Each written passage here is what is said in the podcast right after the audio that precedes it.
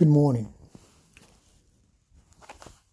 This morning, we want to continue our study in the book of Matthew. We, we want to look at the 26th chapter of the Gospel of Matthew. There's so much in this Gospel, um, you've got to read it verse by verse for yourself and ask God to give you a correct interpretation of these scriptures. But in the Gospel of St. Matthew's, the 26th uh, chapter, we just find so much. Uh, we find Jesus uh, being anointed. We find the treachery and the trickery of the um, Pharisees and um, we find the um, Jesus with his disciples, and we find the betrayal of Jesus uh, among his disciples, and the ignorance of the disciples, and also, but the compassion of the disciples uh, in, in their concern for Jesus. We find a foretelling of the uh, resurrection and the death, burial, and resurrection of Jesus. Um, you even see here Jesus go from the Passover to the Holy Eucharist or the Lord's Supper, uh, the institution of the Lord's Supper. So there's a there's a lot in the 26th chapter, and many times it is so much until you have to take it in bits and pieces in order to get a full appreciation for what Matthew is talking about. Um, don't try to bite off too much as you study this chapter, but you know, take it a few verses at a time. We're going to probably take the first 16 verses, uh, and then maybe next day we'll, we'll take some more. But here, this verse start out with a plot to kill Jesus. The Pharisees and the Sadducees spent so much time trying to get rid of Jesus, trying to kill him, trying to destroy his reputation, destroy what he stood for. But they were the learned men of the times, which means they knew prophecy, they knew scripture. They knew what was to come and they knew Jesus. But they refused to share their authority or their power or their position. And many times we're in the same boat. Uh, pastors uh, often experienced this many times in that there are people in the congregation that know more Bible than the pastor does, or know more about what God said than the pastor does. Ignorance will never lead intelligence. It just won't happen. There is something to be said about people that live close to God or people that walk with God. Uh, is not to say that there's something uh, wrong with people that don't, but there are people that dedicate their lives to walking with God, uh, dedicate their lives to studying with God. It would be the same way as if you went to a surgeon, all surgeons might be good, but if it was your time to have surgery, you would want the best of the best of the best. You would want the skilled surgeon. Well, it should be that way in our spiritual lives, that we want the best of the best. But these Pharisees and these Sadducees, they, they, they knew who Jesus were, was. That was not a problem.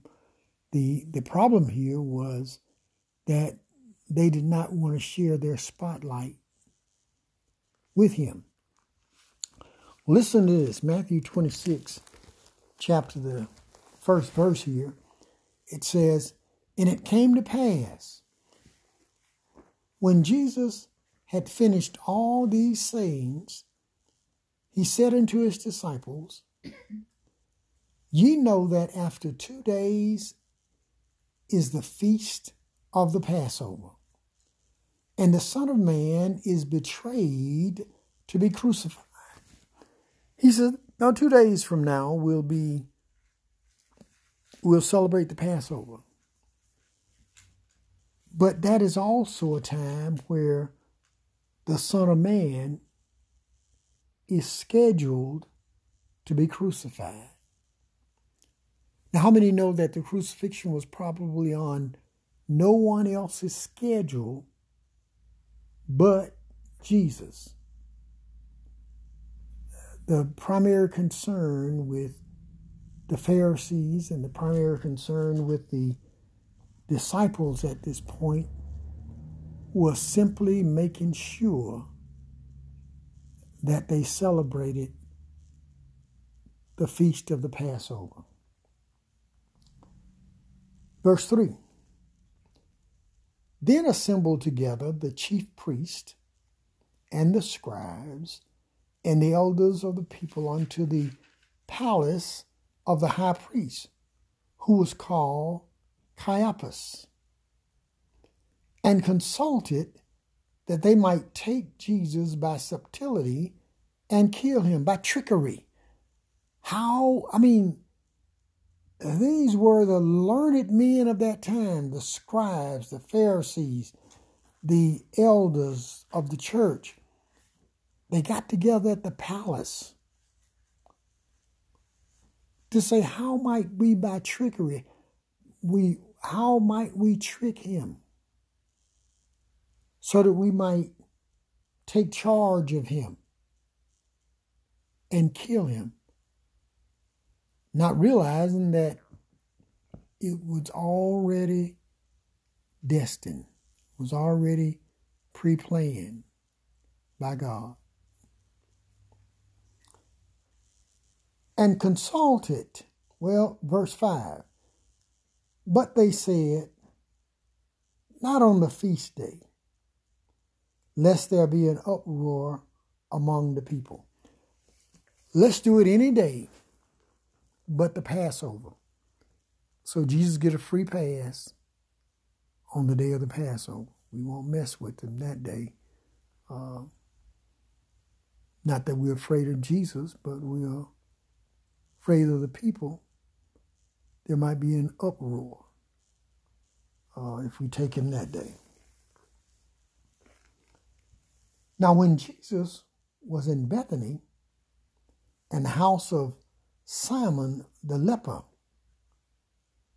There came upon him a woman having an alabaster box of very precious ointment and poured it on his head as he sat at the meat. So while Jesus was sitting at the table eating at Simon's house,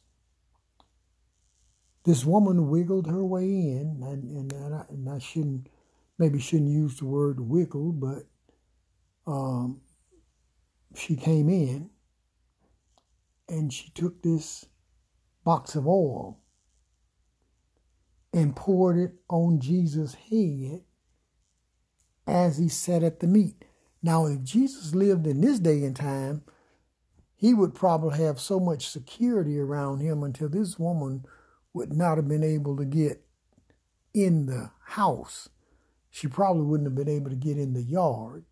Uh, not even talking about getting where she could pour something on his head. Um, most of your dignitaries are fearful now.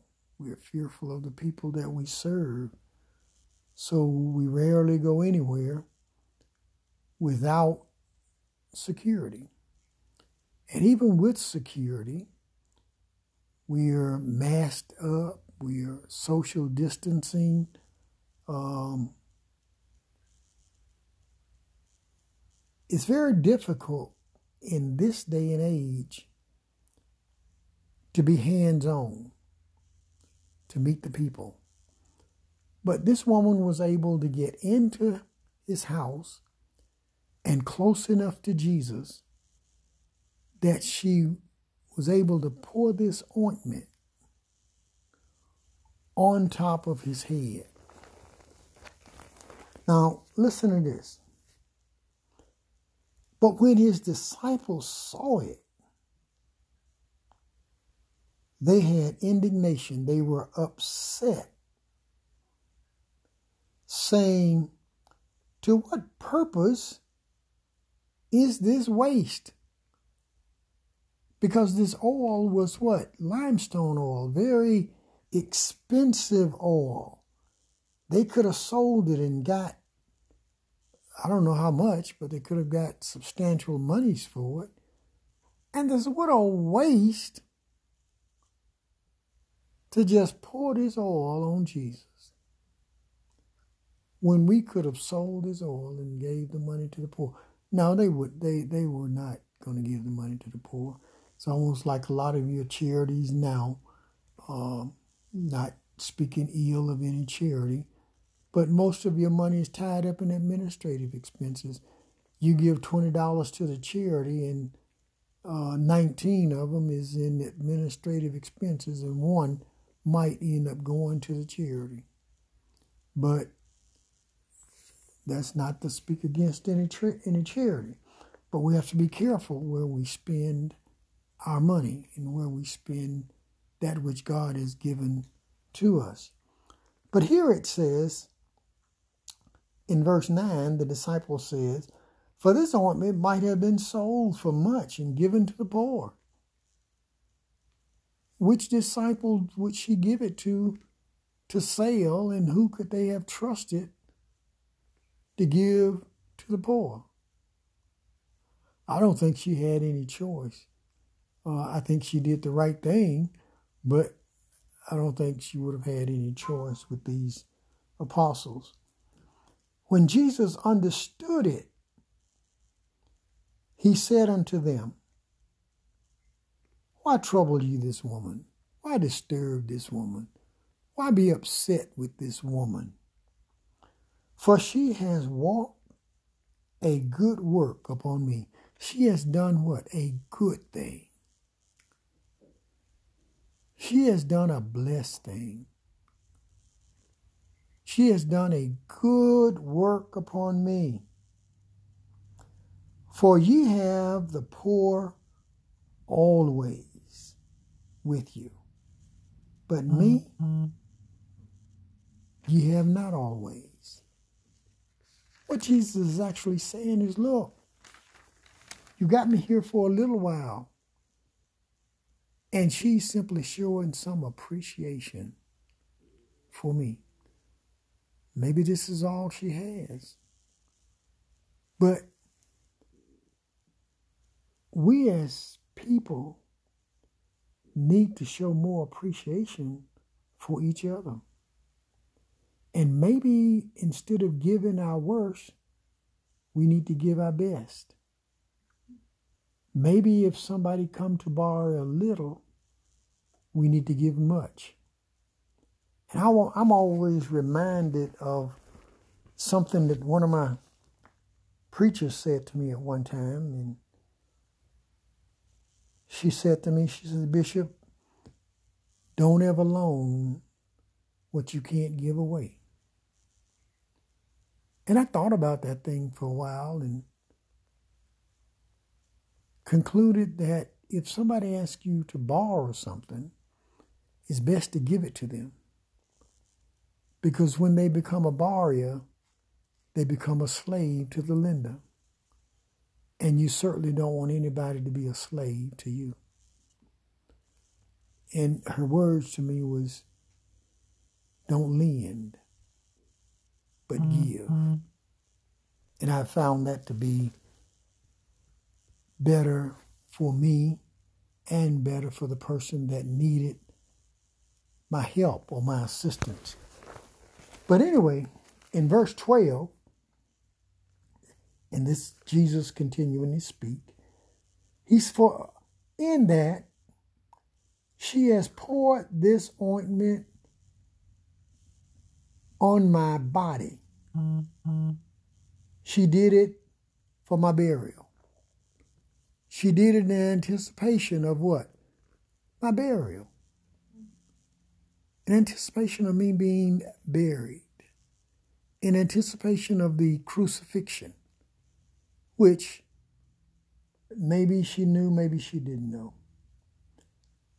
But verse 13 says, Verily, I say unto you, of a truth, I say unto you, wheresoever this gospel shall be preached in the whole world, there shall also this, that this woman has done, be told for a memorial of her.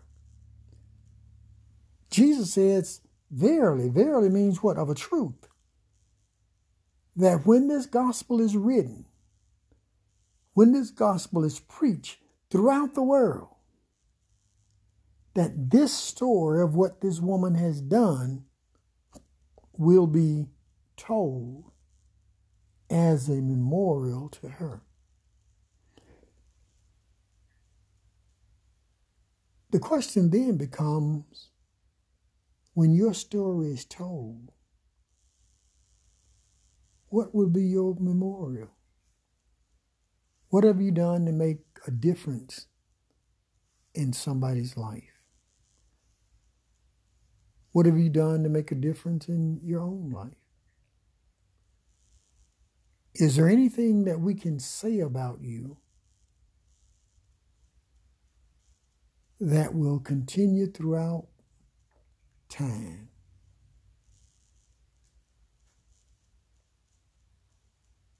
Is there anything in your life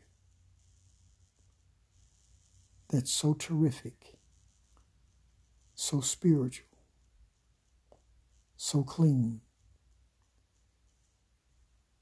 that it would be a memorial unto you? Then one of the apostles, one of the twelve, called a Judas Iscariot, went unto the chief priest and said unto them, What will ye give me, and I will deliver him unto you? And they covenanted or made an agreement with him for 30 pieces of silver. And from that time, he sought opportunity to betray him. Now, even though we read this about Jesus, it's not unusual in the world, it's not unusual in our lives, it's not unusual that people seek to betray one another. This has been happening since the beginning of time. Loyalty is a very admirable quality. But normally, loyalty comes according to circumstances.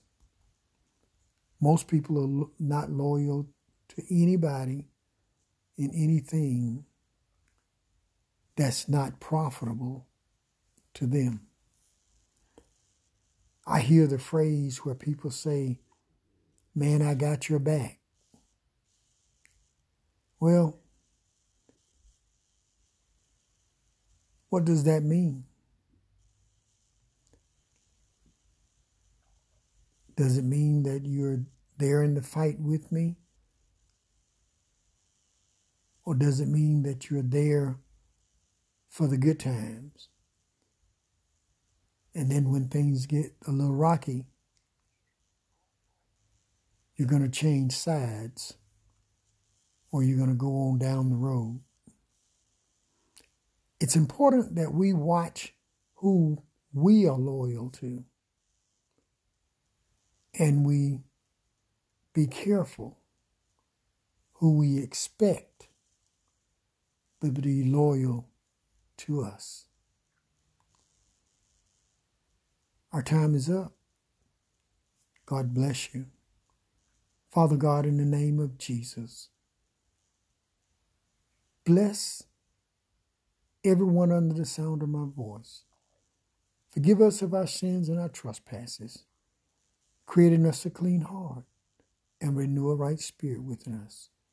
Grant us grace, grant us peace, and grant us understanding. Forgive us of our sins and our trespasses.